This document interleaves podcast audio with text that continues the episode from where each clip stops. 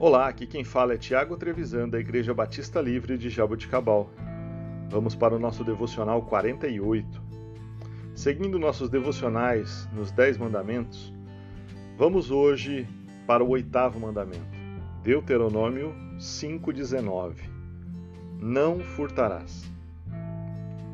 O oitavo mandamento é o terceiro da série de proibições absolutas, expresso com duas palavras e fala basicamente sobre dinheiro bens, trabalho e negócios.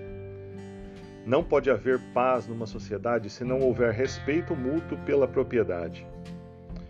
Todo ser humano tem o direito de possuir bens e propriedades, e tendo conseguido-as de maneira lícita, ninguém tem o direito de privá-los de sua conquista. Porém, vivemos em um contexto ocidental muito difícil, onde o respeito pelo que é do próximo ou pela propriedade alheia tornou-se muito raro. Creio que todos devem conhecer alguém que já foi roubado, ou você mesmo já deve ter sido roubado.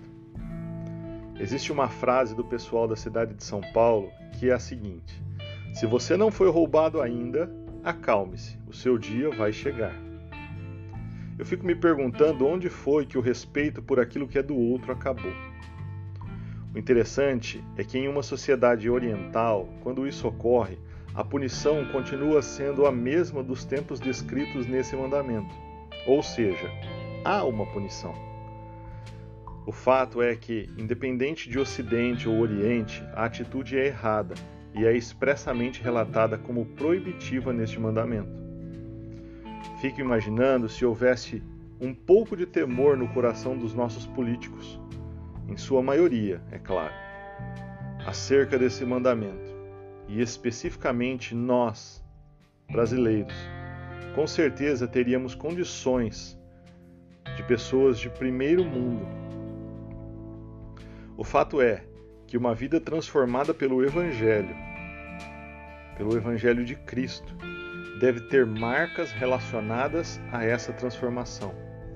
Por isso, em todas as esferas da sociedade, o não furtarás faz parte dessa, transformação. Quando temos um encontro verdadeiro com o Senhor Jesus Cristo, as nossas atitudes, as nossas é, ações, elas têm que ser transformadas.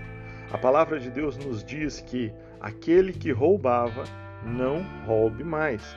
Antes, porém, trabalhe para obter sustento. Ou seja, o encontro com Cristo ele deve ser regenerador das nossas ações, das nossas atitudes e do nosso caráter. Não se esqueça, Jesus é a solução para qualquer caos que estejamos vivendo. Deus abençoe a sua vida.